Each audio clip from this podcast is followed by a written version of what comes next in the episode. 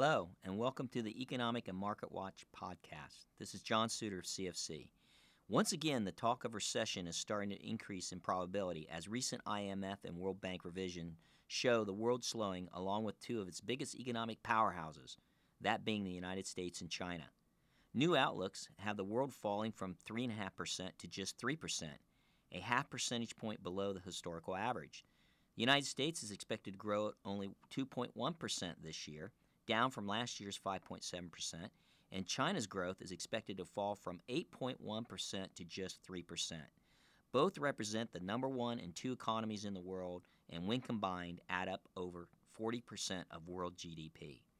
Remember the importance of world markets. Roughly 40% of the S&P 500 revenues come from outside the United States, and a whopping 59% for technology companies. This is one of the main reasons we are seeing the S&P 500 struggle this year. Today's year over year return is a negative 17%, near bear territory. And investors feel a recession is on the horizon and might happen in 2023. Currently, Bloomberg economists are placing a 47.5% probability of that happening. This is the high for the year. Why the negative outlook? Financial conditions are much tighter as the world's central banks are attempting to curb inflation that has risen due to excess consumer demand and supply chain bottlenecks. Market volatility is quite high because of inflation, the war in Europe, and the pace at which central banks are raising their overnight rates. And finally, for the very reason I just mentioned, the two powerhouse economies, the US and China, are slowing rather quickly. Here in the United States, we're seeing early signs from three different angles.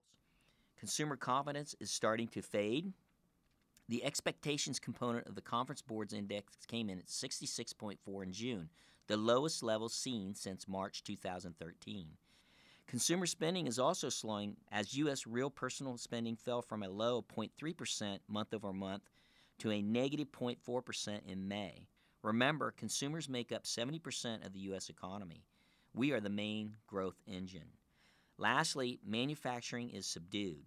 While the ISM index has not reached the neutral threshold of 50 just yet, it's a hair above at 53 for the month of June.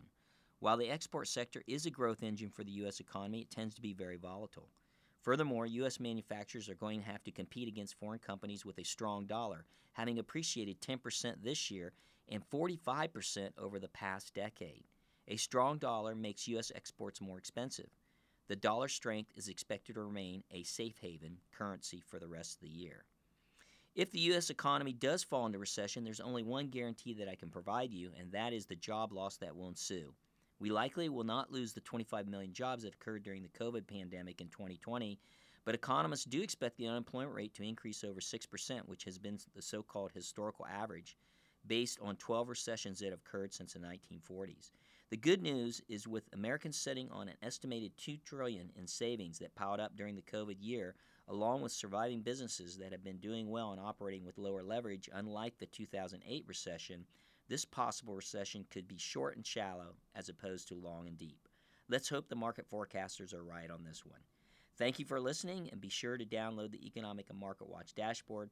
Talk to you soon.